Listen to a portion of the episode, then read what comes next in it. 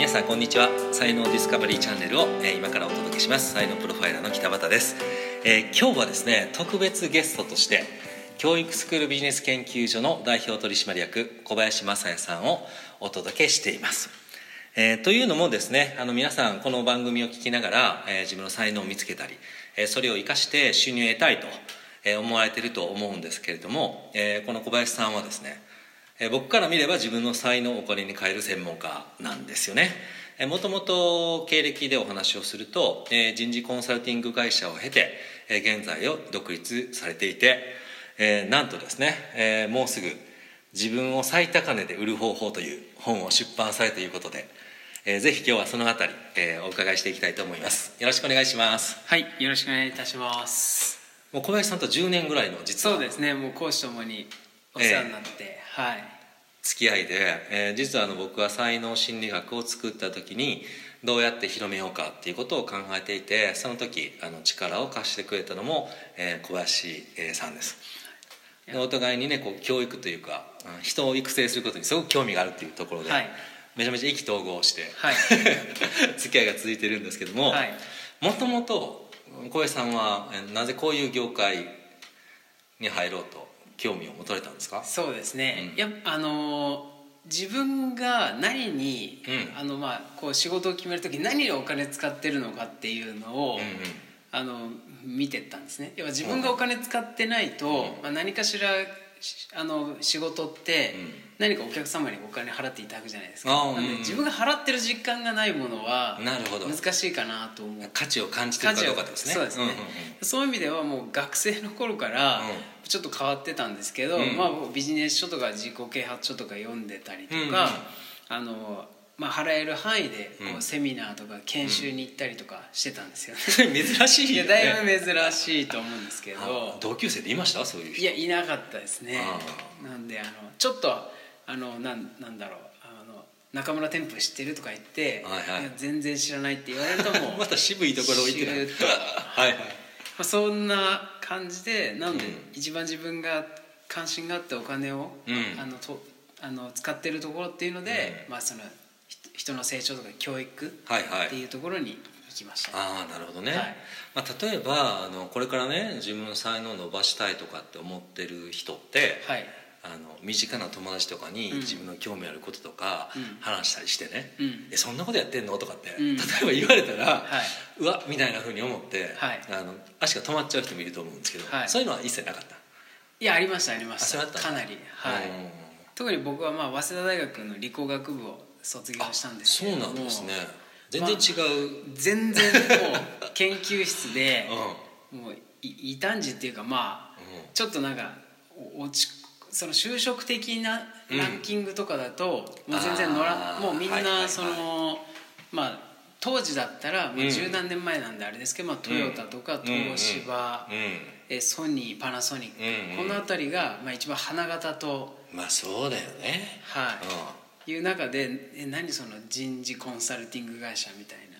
しかも理系で。理系で うん。っていうのはありましたけれど、うん。まあ自分の中に何かしらの確信があったと思うので、まあ、うん。そういうのを振り切ってはいはい。入ったっていう感じですね。あー。じゃあ逆にその大学生時代っていうのはあの今から考えると、はい。全然その興味のない分野のね学部に入ったと思うんだけど、はい。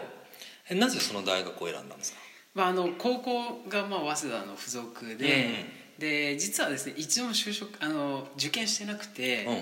中学で、まあ、僕あの学校で成績一番だったんですね、うんうん。で推薦っていうのが枠があって、うんそれで早稲田に入って、うんでその中でもあのそれなりに成績は良かったのではいはい。選べたんですよね、うんであの当時理工のその、ん。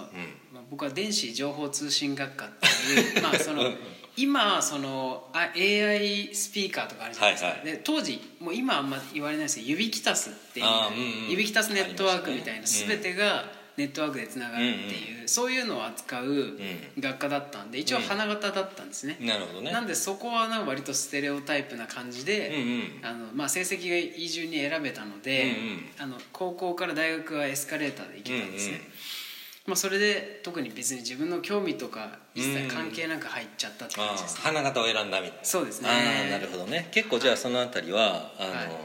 上昇志向というかはい。一番いいところを狙っていくみたいなのはあったわけですね。つまなかったですけど。なるほどね、はい。い、やでもこれって結構あのみんなよく間違っちゃうところだと思うんですけど、はいまあ、世間の評価とはい。自分の興味ってあるじゃうないですか、ん。でこれか必ずしも一致するとは限らないはい。ですよね。はい。でその時に、まあ、社会の評価されるところにフォーカスしていたら、まあ、例えば社会人だったらね収入とかそれなりにはい。得られたりするので、うん。行きがちですけど、うん。それではモチベーション上がらなかった、うん。上がらなかったですね。うん。もうもう本当嫌になっちゃいました。僕がさ今は幸いにして、うん。まあ、僕はともかくその大学の同期とかやっぱりあのそれなりに高学歴の人っていうのはうん。目標達成の能力はあると思うんですよね、なのでやりきれちゃうそのはい。相手の期待に応えるってことでやりきれるですね。と思うんですけどそれ僕途中でもうやりきれなくなっちゃったんでうんう。ん逆に良かったなって思いますね。ああなるほどね、はい。うん。いやでもそれはすごい聞くな僕あのエリートの人とかのねクライアントさんとかって本当にそうではい。あの相手の期待が分かるし、うん。どうすれば実現できるかも、頭いいから分かってしまうので、やり続けると出世しちゃうんですよね。で抜けれなくなるというか、はい。うん。そうですよね。いや僕の周りも僕は今年35で、うん。周りでもそれなりのポジションについてて、なんかこういろんなものを抱えながらも、うんうん会社のために頑張ってる会社と家族のためにってい。う人たちが結構いますね、うん。はい。うん。まあそうですよね。でそれは僕はあの素晴らしいことだとは思うんですけど、うん。まあ、才能開発やってるじゃないですか、うん。でそしたら一番モチベーションが上がるのはそこじゃないあそれでなくてそこまで成果出せるんだったら、うん。ほんまにモチベーション湧くことやったらどこまでこねていくんやろとか思うんですよね。ーいやですよね、うん。はい、いや僕も思います、うん。はいでそういう観点であの自分をねそこを最高値で売るっていうのは、はい。最も価値を生み出せる仕事を選ぶってことじゃないですか、はい。うん、でその辺は小林さんから見たら、はい。えー、とどうすればそういうポジションを見つけられたりとかねはい。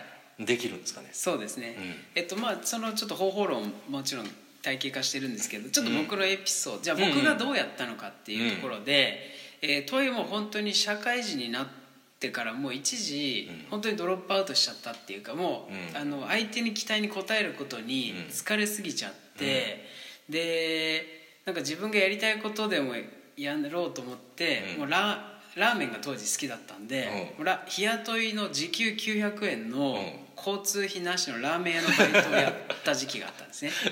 そうそれを聞くとなんか当時のエリート友人から見たらあいつ終わったなみたいな。まあそれも黒歴史なのでうん。できるだけ人に言わなかったりとかあとはその、えーき当当時、まあ、20代後半で結婚式のシーズンだったんですけどもう、まあ、あのご祝儀のお金もまともに用意できないし、うん。何やってんのって聞かれて恥ずかしかったんうんで、ちょこっと二次会だけ顔出して帰るみたいな、そういう時期があったんですけど、うん。そこからまあわずかい、まあ、自分でわずかっていうのもなんなんですけど1か月で、えっと、月のあのあのコンサルティングの報酬が、あの現金としていただける報酬が210万まで上がったんですねそれはラーメン屋のバイトをしながらしもうやめて。あやめて。もうそれはもうすぐやめて、はい。コンサルティングに集中したんだ。はい、はいはい。ラーメン屋も続かなかったっていうふうに自分を責めたんですけどその最高値で売るっていうやり方を実践したところ、うん。えーその210万の内訳としては1社からうん。月額30万、まああのうん。プラス消費税の32万4000円なんですけど、うんうん。当時5%だったんで、うん。あれですけど、まあ、30万円かける7社で210万円、うん。っていうのをいただけるようになったんですね。あーその時はえーっとあの自分が好きだったラーメン屋のバイトをはい。始めてるわけだけど、はい。これじゃダメだと、まあはい。まあ、もうすぐに気づきまして数回やって、うんはい。あのあ自分は食べるの好きだけど、うん。作るの好きじゃなないるなほどなるほど。はいはい、はい、いうこととあ、とまあすごく分かりやすく言うと社会の縮図っていうか、うんうん。もうその資本家と労働者の関係だったり要は働き方が違うと,、うん。えっとどんなに頑張っても報酬は上がらないっていうことがよく分かったんですよね。うんうん。つまり、まあ、僕はいいアルバイトではなかったと思いますが、どんなに凄腕の技術を持って、うん。どんな接客サービスが良くても時給100円は時給900うん。うん円であってその仕組みを作った資本家や経営陣は利益が上がるけど、うん。時間あたりいくらっていう課金を自分の働き方を設定した段階で、まあ、これは正社員の方もうん。月月月給いくら、うんうん。それを定めた段階で、その仕組みの中で時間に対して給与をもらう。なんで生み出す付加価値に対して給料をもらうわけじゃないので、もうこの働き方そもそも無理があると。なるほどね。自分を最高値で売るということに関しては、うんそれにもうすごく痛感したわけですよね、ああじゃあもうこれじゃダメだとこれじゃダメだと。思って働き方を変えたと。はい。うんうんうんであのいろいろなあのもう自分のそのうまくいかないし考え方、うん。まあ、やっぱり自分の考え方が今の現実を作ってるなっていうのはすごく分かったので、一旦それを捨てて、うん。まあ教育理論的にはアンラーニングって学習棄却っていうものだと思うんですけど、うん。まああれですよね。パソコンの OS を Windows95 から、うん。まあ、最新のバージョンにアップデートするような感じで、書き換えようと思って、でうまくいってるコンサルタントや経営者の方に、うん。もうとにかく聞きに行ったんですうんよね。でそこですごくまずパラダイムシフトがあったのが、うん。人ってあそのお金に金額に高い安いってそもそもないと。うん。何に対して高い安いがあるかっていうと価値に対して高いが安,、高い安いがあると。うん。いうことで要は価値顧客がお金を払っても払いたいと思う価値さえ提供できれば、うん。その自分の収入に上限はなくなるうんうん。ということを思ったんですよね。うん確かに今僕ってあの今クリーニング屋さん出してるんです、うん。に行く時のクリーニング屋さんってなんか最近あのレジ袋をうん5円取るようになったんですね、はいはいはい。で僕その5円はうん。高いなって思って払わないんです、うんうん。もうハンガー手で手も持ってくんですけど、うんうん。だけどあのいろんな学びにお金を投資するっていうのは、うん。例えばそれが100万円でも200万円でも、うん費用対効果合うなと思えば安いとはいはい。思うんですよね、なんでうん。5円が安くて100万円が高いわけじゃなくて、うんうん。価値に対して相対的にうんうん。高い安いがあるなと、うん。なので、えーその自分そのあの相手が高額を払ってもいい価値っていうのをまず自分を商品と見立てて、うん。パッケージを作り直したんですよね、うんうん。でかつ人は時間あの価格に絶対的な高い安いもなければ、うん。人は別に時間に対して、えー価値を感じているわけでもないなと。最終的に得られる価値に対して。うん。うん例えば企業だったら継続的な利益っていうのが一つの得たいか、まあ、あのいろいろ突き詰めて考えると企業ってやっぱ Going Concern なので、継続的な利益がやっぱ必要だと思うんですよね。だからそれが得られると思えば仮にですけど一つ一つの1時間のアドバイスというか一言のアドバイスで継続的利益が3倍になるとしたら、えーその会社が1億だったのが3億になるとしたらそれは仮に1000万払ってもその10分のアドバイスに1000万払ったって安いっていう話になる。そうですね。っていうのにすごく気づきまして、で僕はあのーなどうやって30万を7社からいただいたかっていうとそもそも最初に勤めた会社が月あのー月30万円うん。額面でお金いただいたんですね、うんうんでこれ何に対してお金を払ってくださってるのかなと思ったら新規の顧客開拓とか、うん。集客の仕組みとかっていうところだなと。要はじゃあそれに対して30万なら当時し新卒で入った会社はえっ、とまあ土日関係なく毎日のように出社してましたけれども、いやその価値を生む仕組みっていうパッケージを作って僕は月1回訪問しますと。で僕が提供するのは時間じゃなくてその儲かる仕組みなので、っていう形で7社あの10社ポイント取って最初もう7社ダーッと決まって残り3社はちょっと、まあ、あのあの会話あのなんていうか、まあ、お茶しながら、うん。まあ、終わったんですけれども、うん。まあ、そういう形で一気に30万円の月々の契約が7社決まって、なるね。収入がどんどん上がったっていう感じですね。うんなるほどね。はいということはこう相手が価値だと感じるものは一体何なのかと、はい。でそれを自分が持ってる能力を生かして、はい。えーどうできるのかというところにフォーカスしたっていうことですよね。まさにそうですね、うんうんうん。はい、いやでもねその視点はすごく大事だと思うな。うん、うん。やっぱり今その自分が、えーやり好きなことを仕事にしようっていう、うん。まあ、それはもちろんすごい大事なことだと思うんですけれども、えっと僕はやっぱりビジネスである以上、うん。さ本質的に売ってるものはまあ価値っていう話だったんですがもう少し突き詰めていくと最近の言葉で言うとカスタマーサクセス。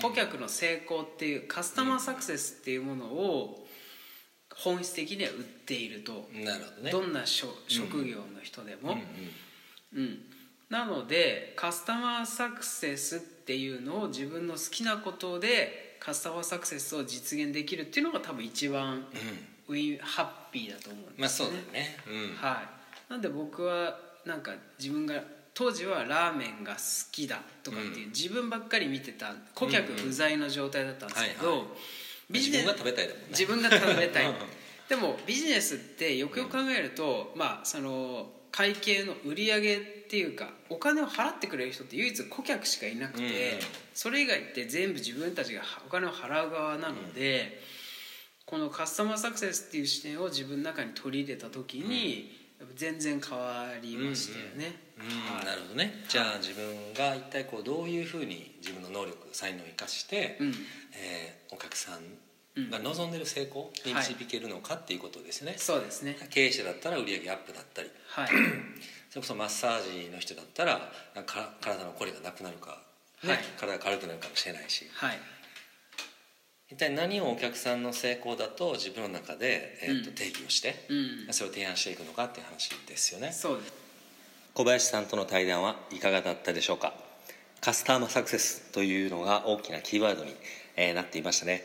実は、えー、この言葉は、えー、現在ビジネスの世界ではよく言われている言葉で、えー、単に商品やサービスを提供する、えー、というだけではなくて一体どんなお客さんの望みを叶えるための商品やサービスなのかと、えー、これをよく考えて、えー、自分が持っている商品やサービスを、えー、定義し直そうというのは、えー、大きな流れです。是非あなたも考えてみてください。では次回後編をお届けいたします。